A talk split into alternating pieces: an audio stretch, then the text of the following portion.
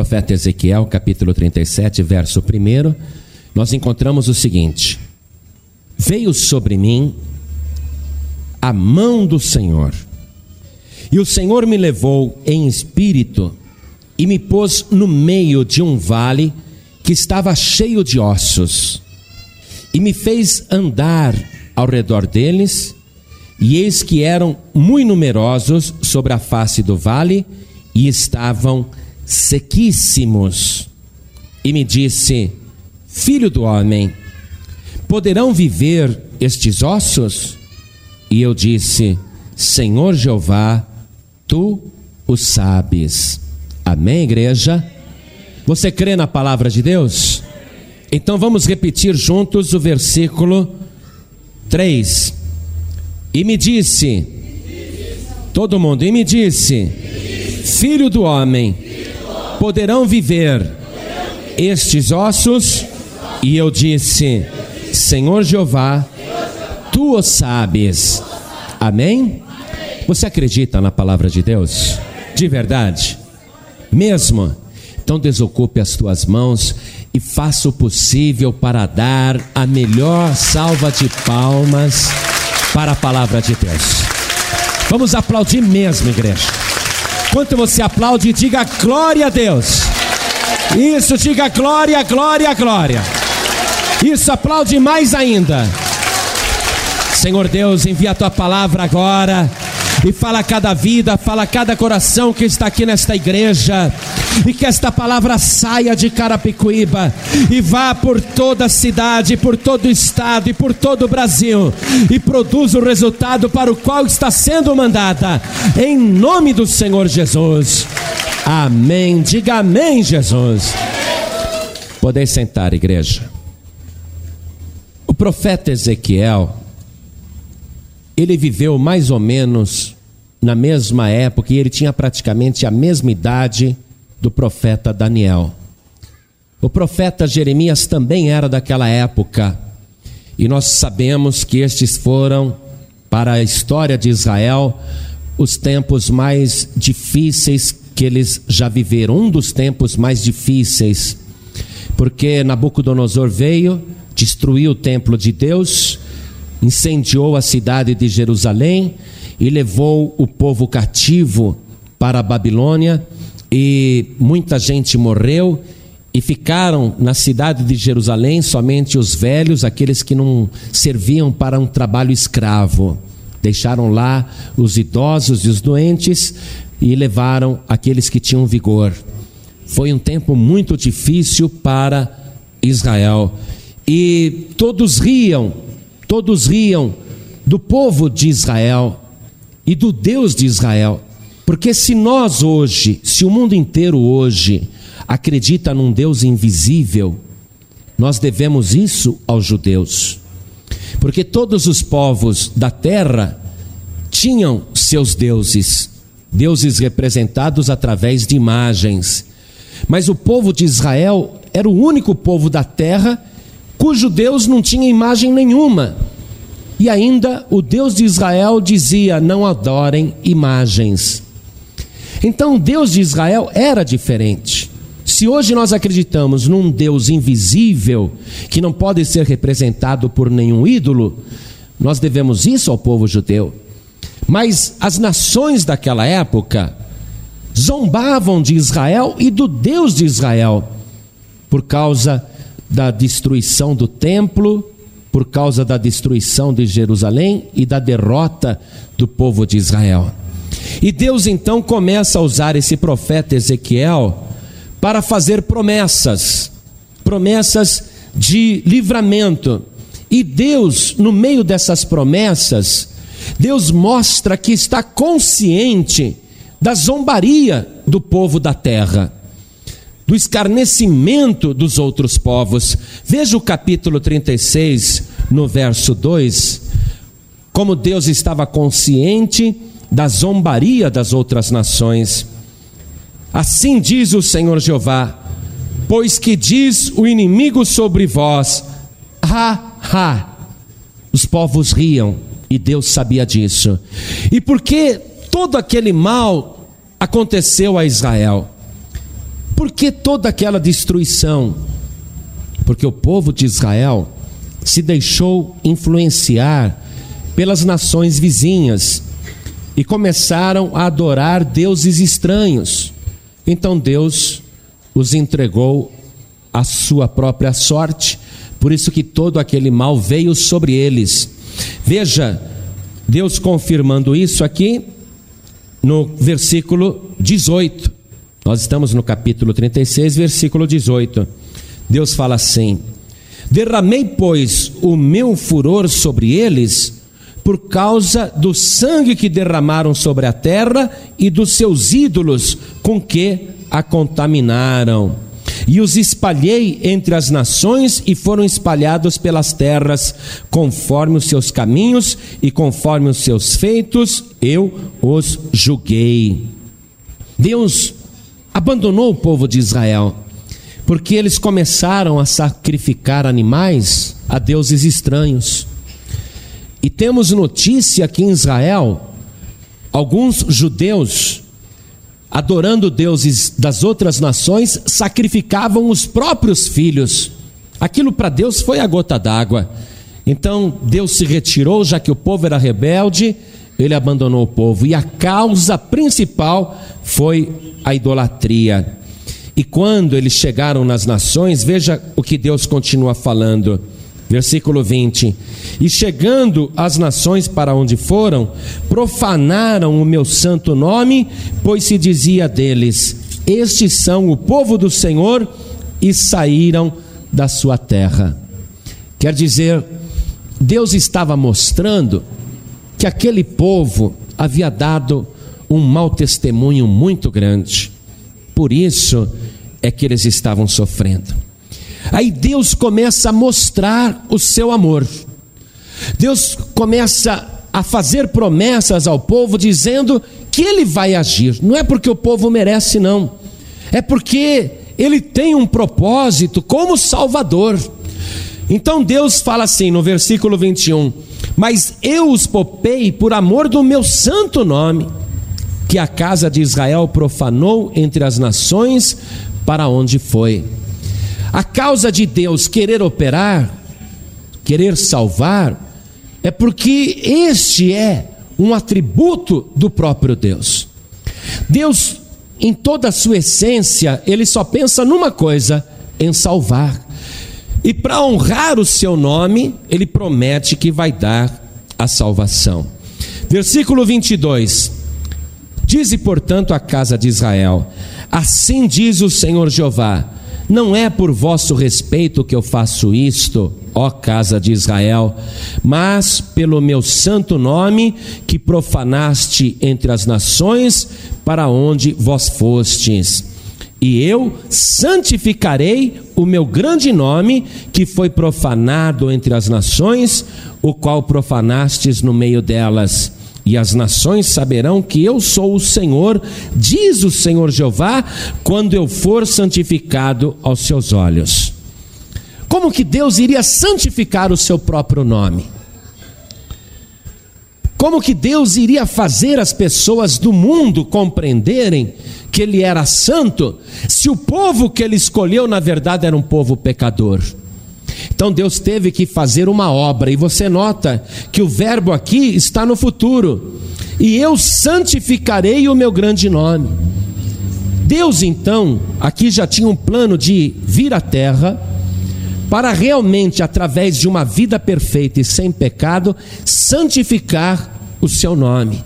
Por amor do seu nome, quando o Senhor Jesus veio a este mundo, qual foi o nome que o anjo avisou a José e avisou Maria que aquele menino se chamaria? O anjo disse: Este menino, este ente santo que há de nascer de ti, por-lhe-ás o nome de Jesus, porque ele salvará o seu povo dos seus pecados. A palavra, o nome Jesus, quer dizer Deus salva ou Jeová salva. Então Deus disse: Eu santificarei o meu nome. Olha, Israel falhou. Como povo de Deus, eles falharam. O ser humano falha, falha sim, e acaba às vezes dando um mau testemunho do nome do Senhor. Às vezes o teu vizinho, a tua vizinha, vendo a tua vida ou o comportamento de outras pessoas que estão agindo errado, então eles blasfemam de Deus. Fala, escuta, esse daí é cristão? Essa daí é cristã? Essa pessoa diz que é salva? Então, às vezes, nós somos a causa do nome de Deus ser blasfemado. Israel falhou, mas Deus falou: Eu santificarei o meu nome. E Deus cumpriu esta palavra quando Ele mandou o seu Filho Jesus Cristo a esta terra. Ninguém levou vida tão santa, ninguém levou vida tão perfeita e sem pecado como a dele. E através do Senhor Jesus, Deus mostrou o seu grande poder, o seu grande nome, e o Senhor Jesus, estando aqui na terra, ensinou a oração do Pai Nosso. Ele ensinou que nós orássemos assim: Pai, santificado seja o teu nome. Agora, Deus não é santo, igreja? Deus é santo. Como é que eu vou ficar falando, Pai, santificado seja o teu nome, como se isso fosse tornar Deus mais santo do que ele já é? Mas aí está a resposta. Nós temos que santificar o nome do Senhor na nossa vida. As pessoas que olharem para nós têm que saber que nós somos diferentes, que nós somos especiais, e não é propaganda, não. Eles vão ter que ver essas coisas na nossa própria vida, pela maneira de nós agirmos, de falarmos, de andarmos. O mundo tem que olhar para nós e tem que santificar o nome de Deus. As pessoas têm que olhar para você e dizer: verdadeiramente, o Deus que esta pessoa serve é um Deus verdadeiro, porque eu vejo, antigamente esta pessoa fumava, bebia, se drogava, se prostituía, mas depois que ela passou a servir este Deus, a sua vida foi realmente santificada. Esta pessoa realmente tem algo a mostrar deste Deus poderoso. É isso que Deus quer da tua vida. Que através de você o nome de Deus seja santificado. Mas isso só será possível se você tiver o Senhor Jesus. Se você tentar ser santo pela tua própria qualidade, você vai falhar. Mas se você for santo através de Jesus, você não vai falhar não. Pelo seguinte, Deus nos deu o seu filho Jesus. Nós recebemos se quisermos. Mas quando nós recebemos, o Senhor Jesus passa a viver em nós.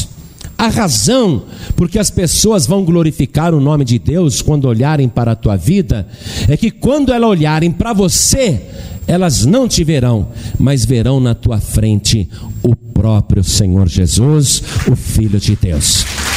Você crê nisso?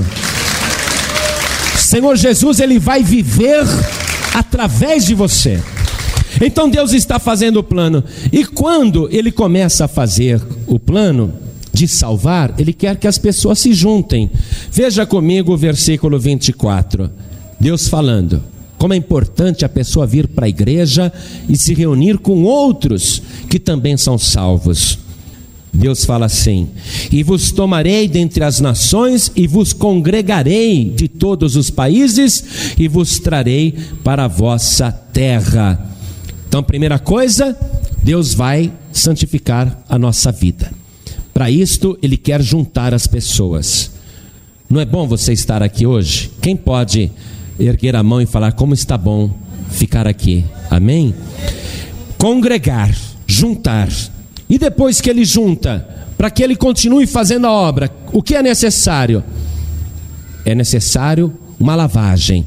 Versículo 25: Então espalharei água pura sobre vós e ficareis purificados de todas as vossas imundícias e de todos os vossos ídolos vos purificarei. A pessoa tem que abandonar outros deuses, imagens, santos, e a pessoa tem que passar pelo batismo nas águas. Veja, nós estamos no Antigo Testamento.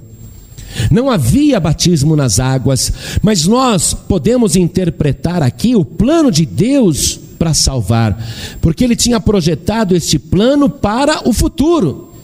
Uma coisa que ele iria realizar pessoalmente, santificando o seu próprio nome. Então aqui ele mostra que o passo seguinte, depois que as pessoas estão reunidas, é purificá-las com água, tirar todas as suas imundícies e iniquidades e purificá-las, porque senão a pessoa não pode ter comunhão com Deus. Se a pessoa continua suja de pecados e Deus não tem pecado, como que ela vai ter comunhão com Deus? Sem isso, não dá para partir para o terceiro passo, que está aqui, olha, no versículo 26. Se não houver a purificação, Deus não pode continuar a obra. Veja, versículo 26: E vos darei um coração novo, e porei dentro de vós um espírito novo. E tirarei o coração de pedra da vossa carne, e vos darei um coração de carne, e porei dentro de vós o meu espírito, e farei que andeis nos meus estatutos, e guardeis os meus juízos, e observeis, para que o Espírito de Deus habite na pessoa ela precisa ser purificada através do batismo nas águas. Quantos aqui ainda não são batizados nas águas depois de adulto? Levante a mão. Então você precisa se batizar, porque não adianta você estar congregado, não adianta você estar convencido do teu pecado, se você não se batizou nas águas. E se você não se batizou nas águas, não se purificou dos teus pecados, fica difícil para Deus continuar o plano, que é dar a plenitude do seu Espírito Santo. Quando você cumpre todas essas coisas, então você passa a ter direito às bênçãos de Deus. Nós estamos indo na sequência, veja o versículo 28. O plano completo da salvação do Novo Testamento, perfeitamente relatado aqui no capítulo 36 de Ezequiel. Nós estamos lendo agora o versículo 28 e habitareis na terra que eu dei a vossos pais, e vós me sereis por povo, e eu vos serei por Deus. A pessoa só pode fazer parte do povo de Deus depois que passa por esse processo. E as bênçãos: e vos livrarei de todas as vossas imundícias, e chamarei o trigo, e o multiplicarei, e não trarei fome sobre vós bênção de fartura e de prosperidade, bênção de sucesso. Versículo 30: E multiplicarei o fruto das árvores e a novidade do campo, para que nunca mais recebais o opróbrio da fome entre as nações. Acabou a humilhação, acabou a vergonha, acabou o desprezo. Só bênção, bênção total. O reino de Deus é um reino de fartura. Só participa destas bênçãos quem cumpre o plano de Deus. O versículo 31 mostra a nossa atitude por causa disso tudo.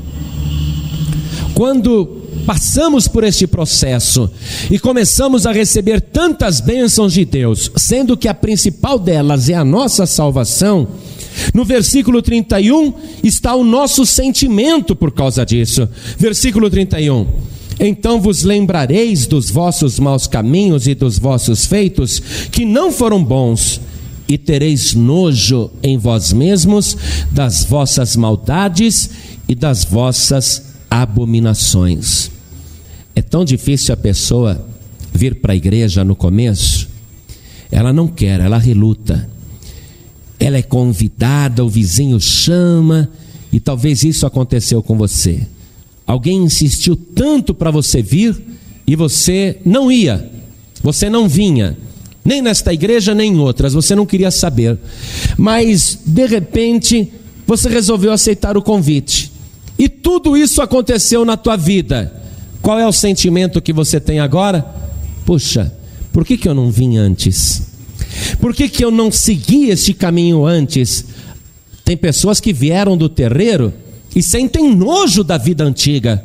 Puxa, pensar que lá no terreiro eu bebi sangue de galinha, bebia cachaça, fumava charuto, fazia despacho. Ai que nojo, ai que vergonha que eu tenho da vida que eu levava.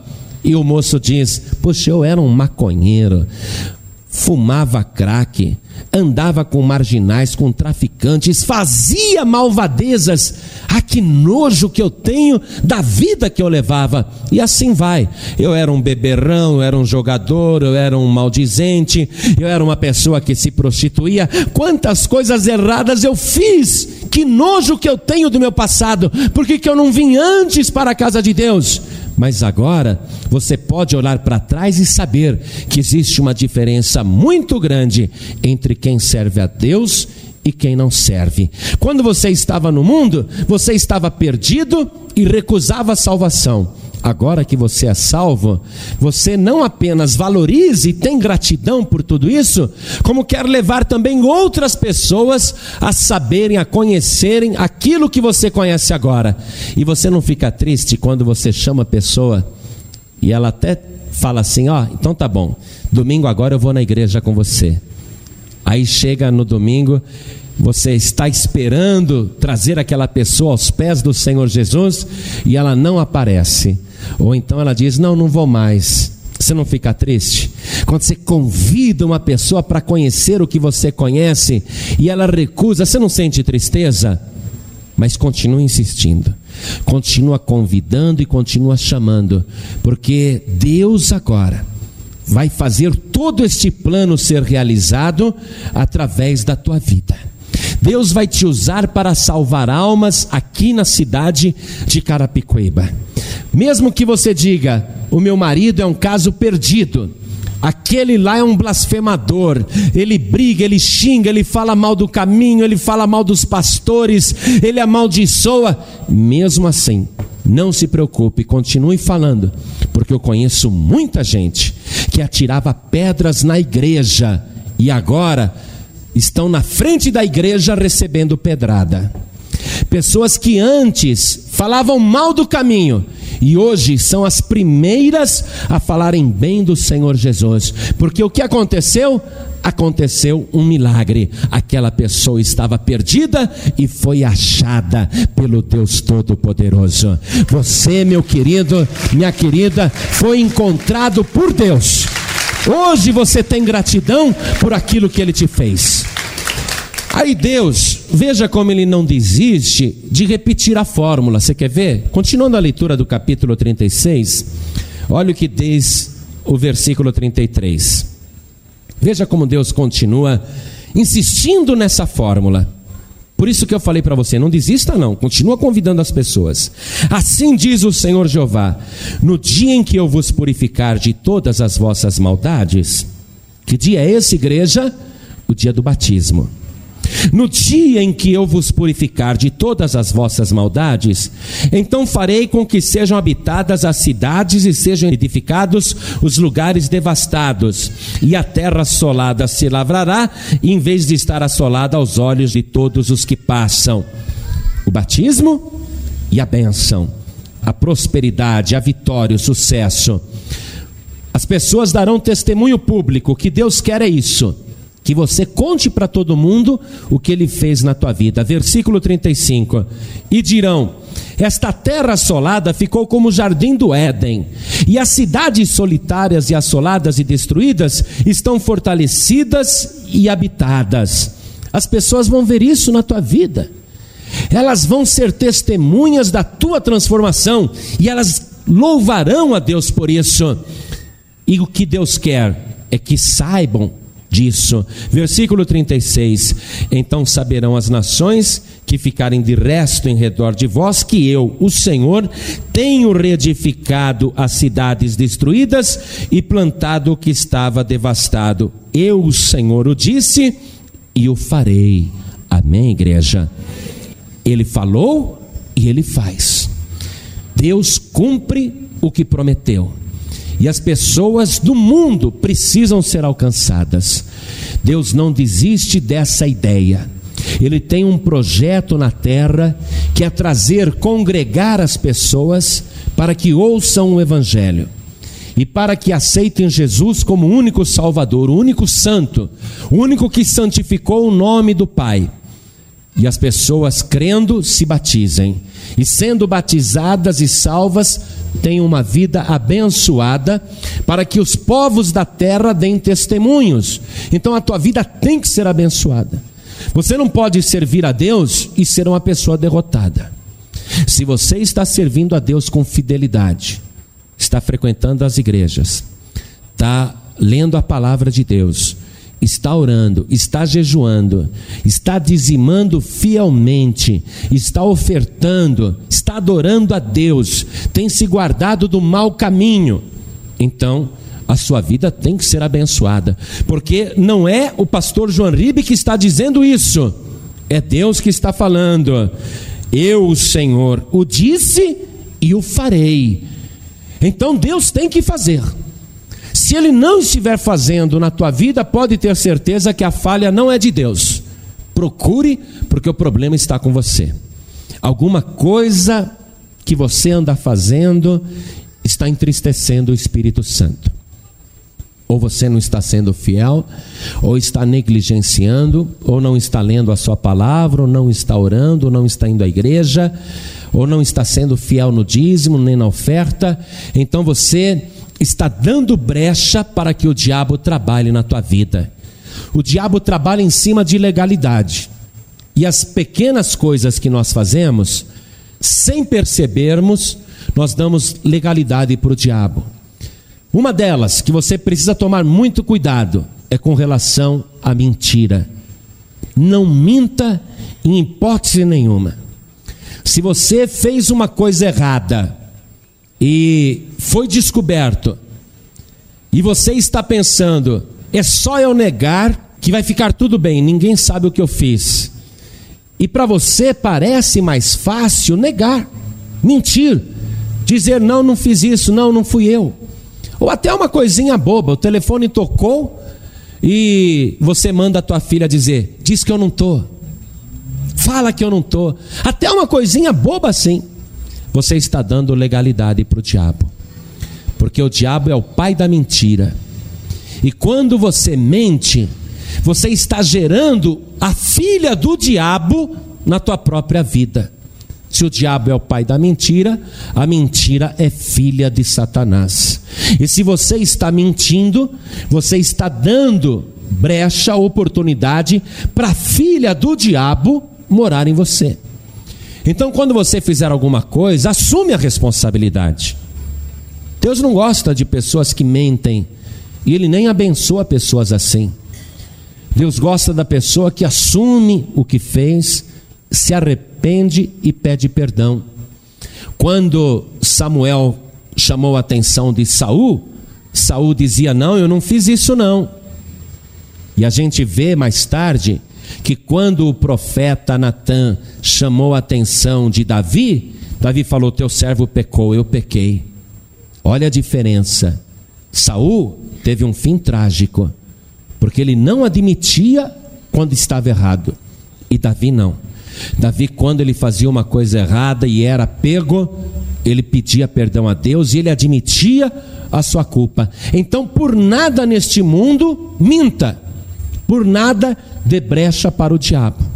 Se você estiver sendo fiel a Deus em tudo, a tua vida tem que ser abençoada, porque não é o pastor João Ribe que está falando isso. Eu volto a repetir aqui o final do versículo 36. Eu, o Senhor, o disse e o farei. Deus não é homem para que minta. Deus não mente jamais. Para que, que Deus iria dizer eu farei? Sabendo que não iria fazer. Se você está servindo a Deus com interesse de coração, com perfeição, você tem que prosperar. Você tem que ter uma vida vitoriosa. Você tem que ter uma vida saudável, uma vida abençoada. Caso contrário, pesquise, porque alguma coisa está errada e não é em Deus, é em você. Neste momento, se o teu coração, a tua consciência está te mostrando algo, você precisa admitir isso diante de Deus. Não é chegar para o pastor e falar, pastor, olha, o que eu fiz foi o seguinte. Não, não vem confessar pecado nenhum para a gente. Eu não sou padre, não vem me confessar os teus pecados, não. Nenhum homem, nenhum homem pode perdoar os teus pecados, te absolver dos teus pecados, porque todos os homens são a causa do nome de Deus ser blasfemado. Mas se você quer o perdão do teu pecado, então fale diretamente com aquele que não tem pecado, o nosso Senhor e Salvador Jesus Cristo. E Ele vai perdoar os teus pecados e te purificar de toda iniquidade. Ele quer te limpar. Se você tem imundície e pecado, não há comunhão entre você e Deus. Não é que Deus não quer chegar perto do pecador, não é isso. É que se Deus chegar perto de um pecador com a sua santidade, esse pecador evapora, ele morre, ele é consumido. Então Deus mantém distância para que o pecador não pereça. Foi por isso que o Senhor Jesus veio e assumiu os nossos pecados para eliminar essa distância entre Deus e o pecador. Jesus se fez pecado por nós. Quando você quer a tua purificação, tem que ser através do Senhor Jesus. Agora veja como que Deus age na sua estratégia para que você tome posse das bênçãos. Nós começamos lendo o capítulo 37 de Ezequiel. Vamos voltar ali. Você vai ver que Deus leva o profeta Ezequiel em espírito para um vale cheio de ossos ressecados. Estão sequíssimos. Como é que Ezequiel foi transportado em espírito? E por que que Deus está levando Ezequiel em espírito?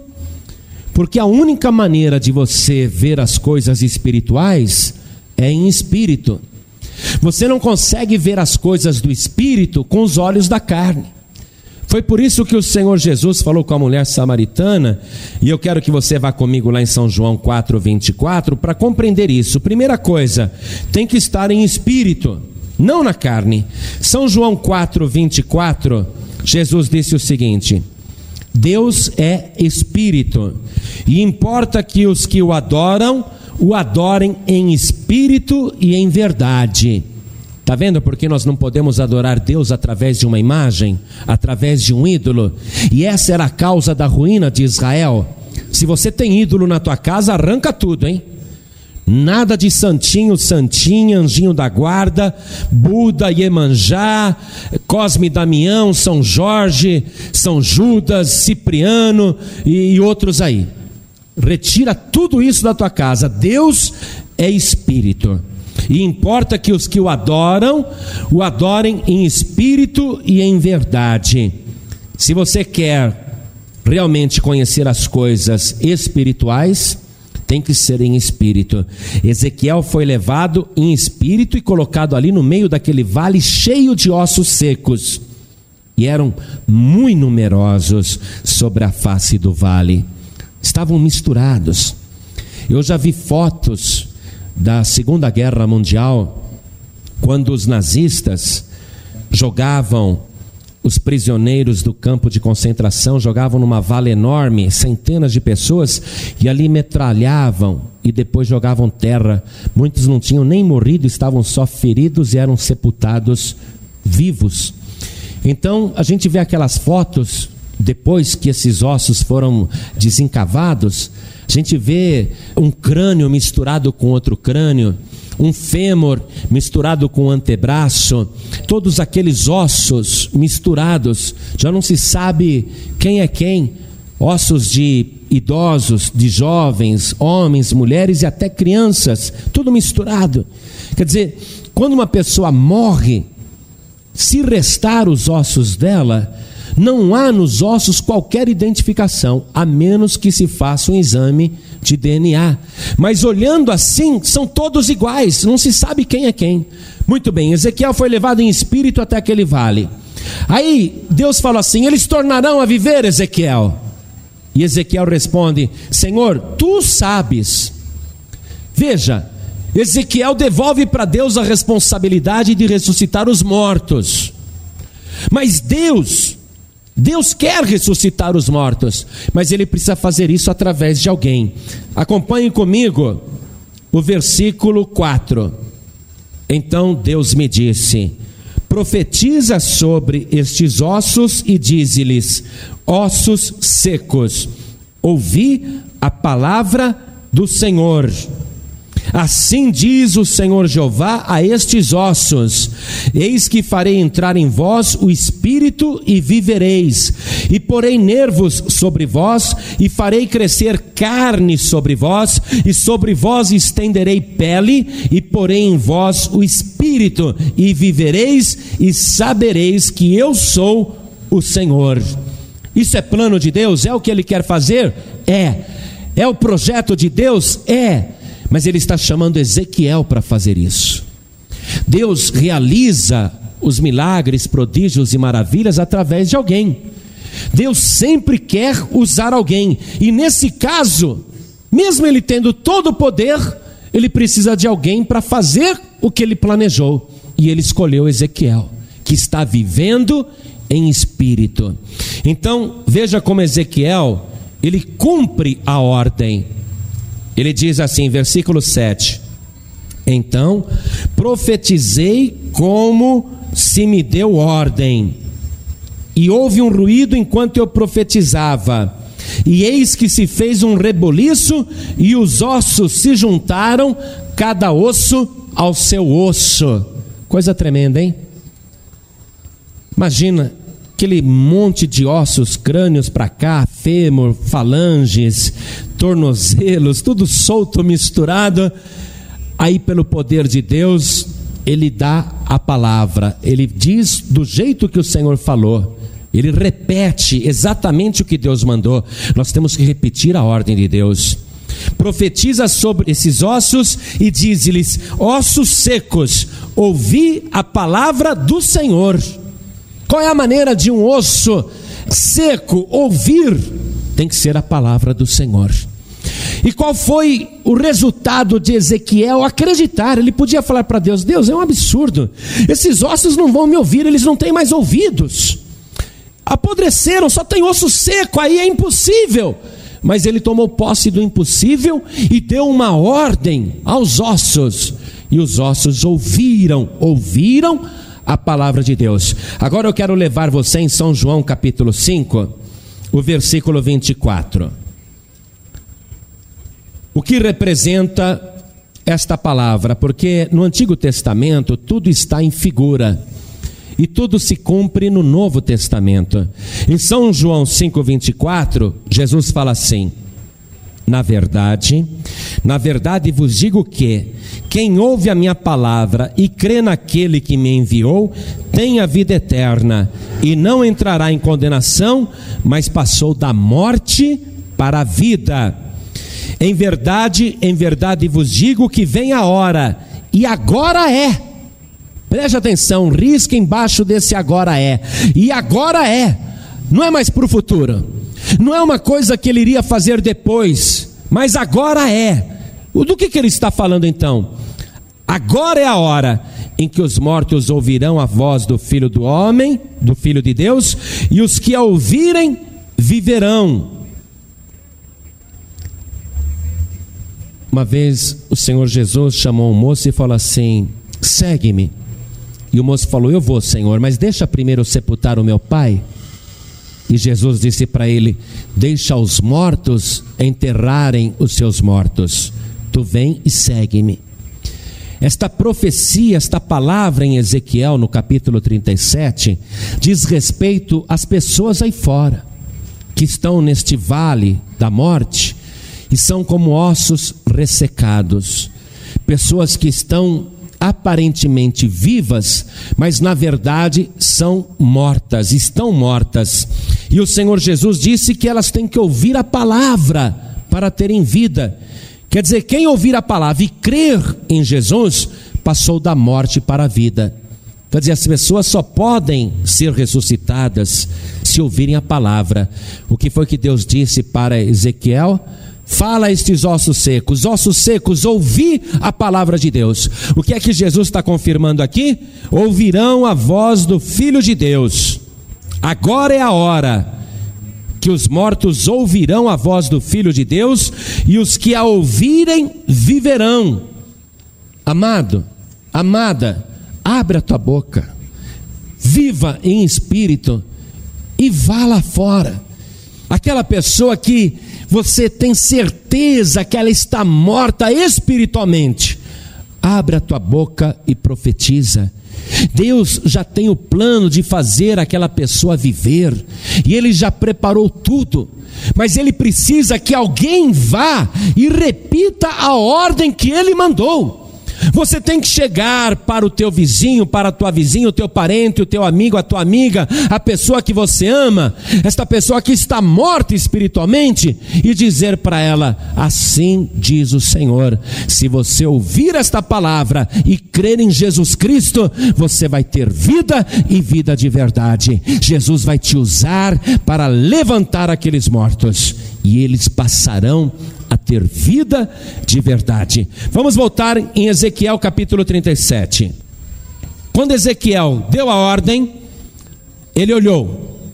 Você também vai olhar, depois que você falar com estas pessoas aí fora, você vai ver o resultado.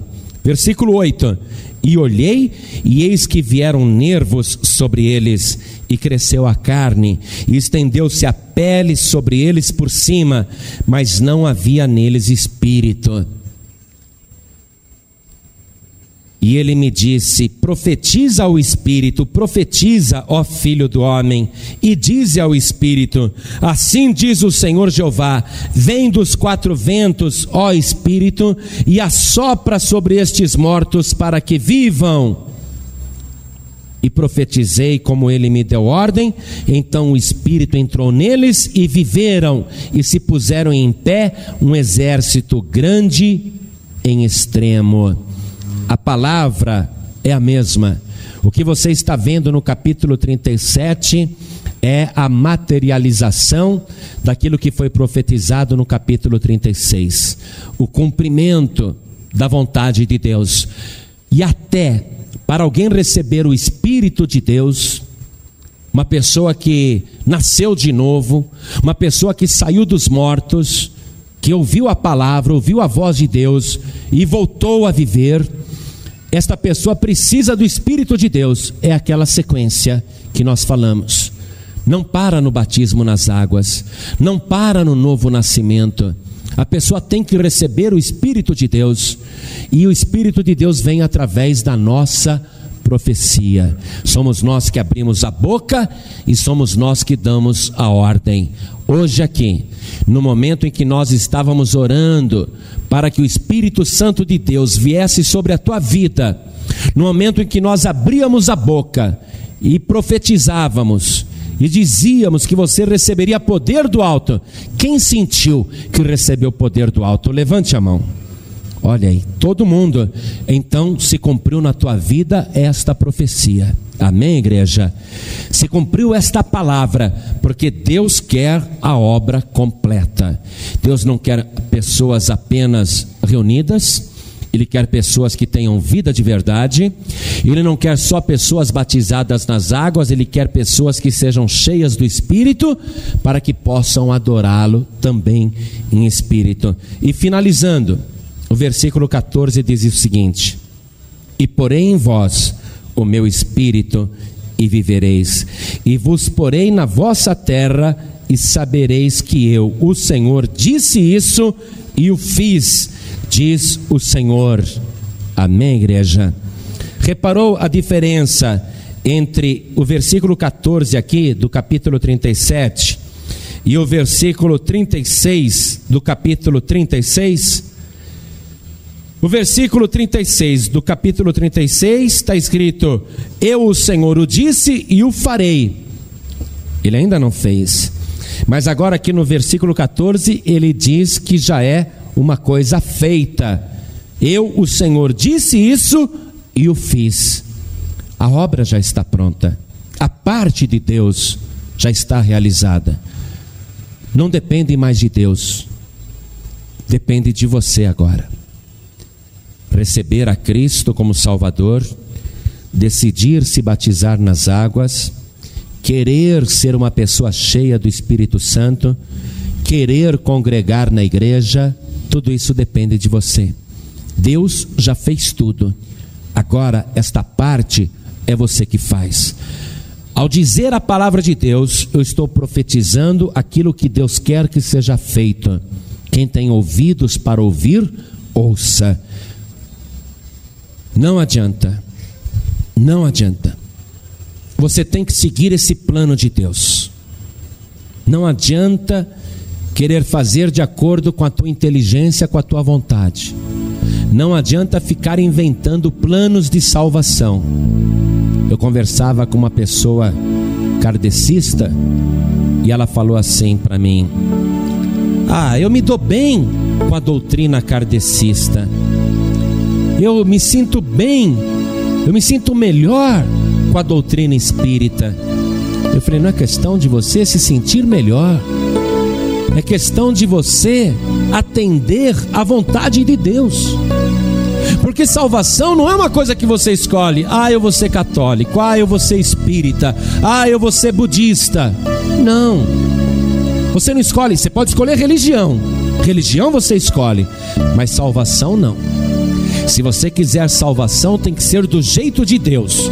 Não vai ser por reencarnação, não vai ser por várias vidas, não vai ser pela tua própria bondade, nem pela tua própria justiça, mas tem que ser do jeito que Deus fez. Ele falou que faria e fez. Eu, o Senhor, o disse e fiz. Ele fez. Agora você aceita se quiser. Você tem que escolher. Se você quer religião, então você não está querendo salvação. Se você está querendo uma doutrina imaginada pelos homens, então você não está querendo a doutrina de Deus. Se você prefere os escritos de Allan Kardec aos escritos do Senhor, então você não quer a salvação, você quer só religião. Se você quer salvação, tem que ser assim, do jeito que Deus está oferecendo, do jeito que Ele disse que faria e fez. Agora você aceita se quiser. Se você quiser, você toma posse agora. Jesus disse: Vem a hora, e agora é, em que os mortos ouvirão a sua voz, e os que ouvirem viverão. Você estava morto nos teus pecados, mas essa palavra foi profetizada e você acordou, compreendeu agora que precisa realmente do Espírito de Deus. Você não precisa de religião, você precisa do Senhor Jesus, do único que santificou o nome de Deus e que pode te purificar de todos os teus pecados. E você agora tem que decidir se quer recebê-lo ou não. É assim mesmo. Ou você recebe ou não recebe. E é simples, é pela palavra. Jesus disse assim: Quem confessar o meu nome diante dos homens, também eu confessarei o seu nome diante do meu Pai que está nos céus. Mas quem me negar diante dos homens, também eu o negarei diante do meu Pai que está nos céus. Quer dizer que agora a vez é tua.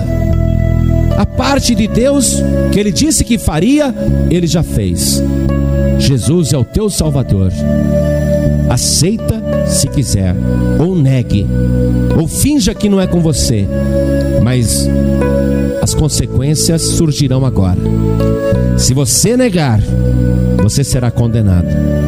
Mas se você aceitar, você será salvo. E você vai ter vida e vida de verdade. Quantas pessoas aqui neste momento querem confessar o Senhor Jesus como seu único Salvador?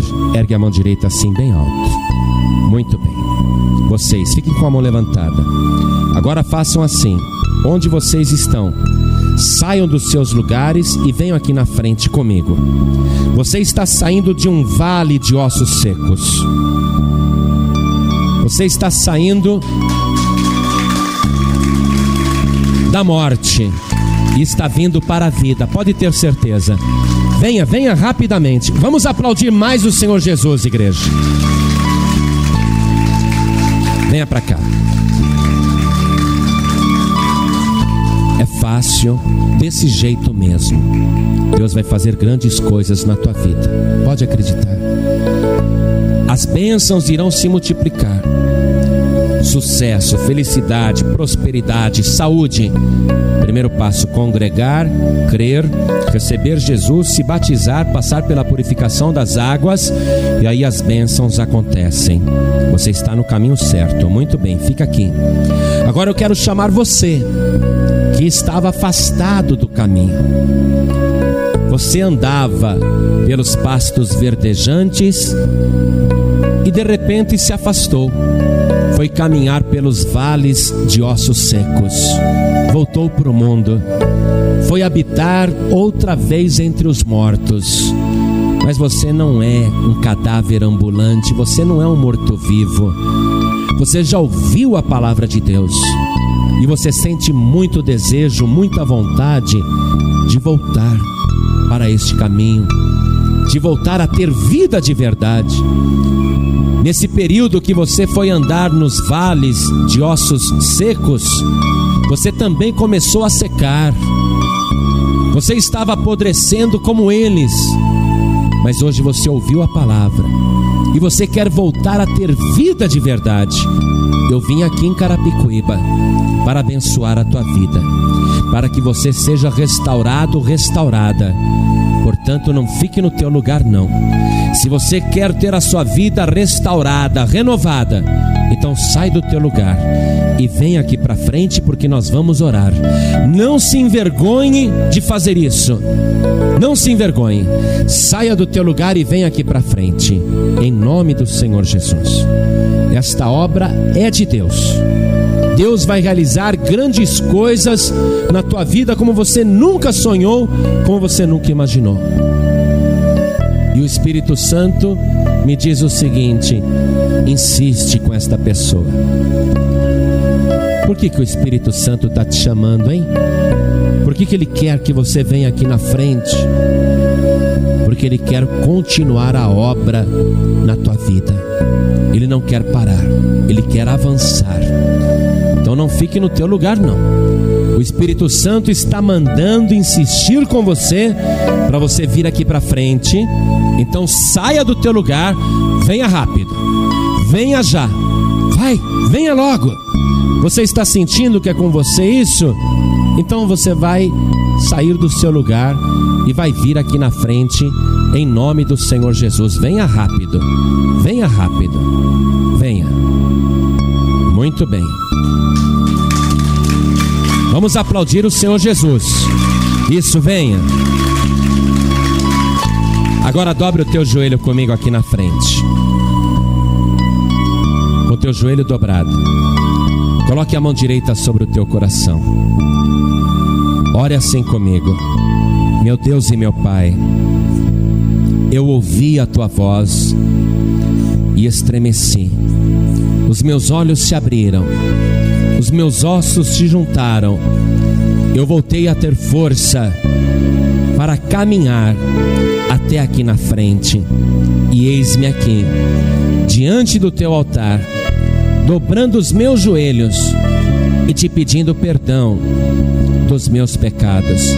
Me purifica, Senhor, de toda iniquidade.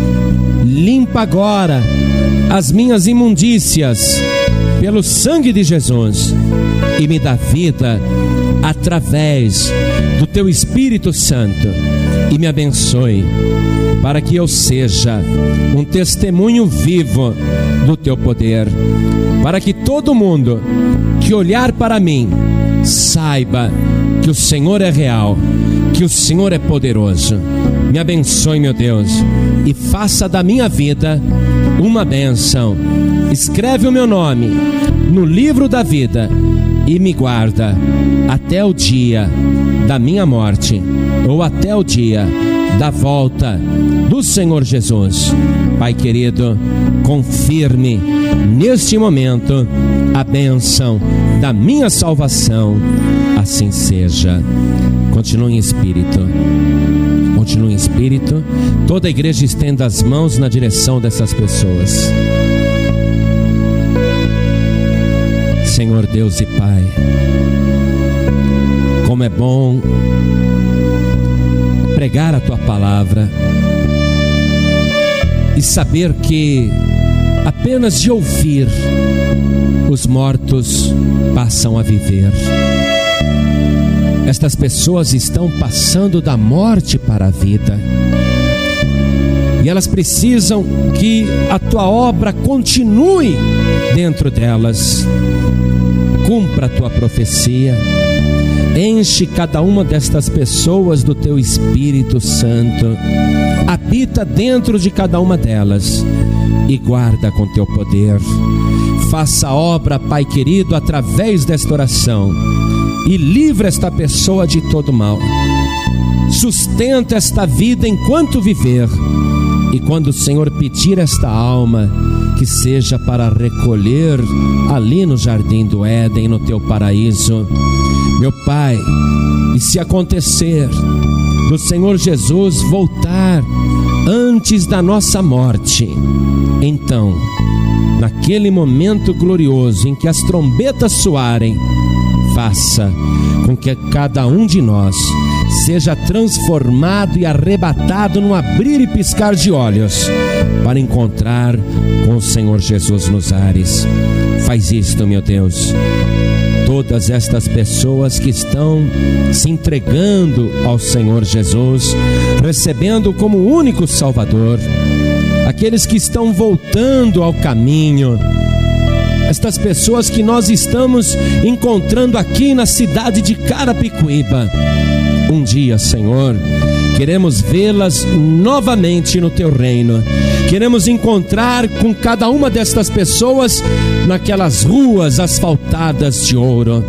Queremos encontrar o teu filho, a tua filha e saber que através da tua palavra eles alcançaram a vida eterna. Confirma isso, ó Pai, em nome do Senhor Jesus. Assim seja. Amém, Senhor. Amém, Jesus. Podeis levantar. Vamos aplaudir o Senhor Jesus. Amém. Você acabou de receber as boas novas do Evangelho através de João Ribe Palharim. Um oferecimento dos pregadores do telhado. Participe da reunião de Paz e Vida. Para informações, acesse pazevida.org.br. Paz e Vida, lugar de gente feliz e ungida.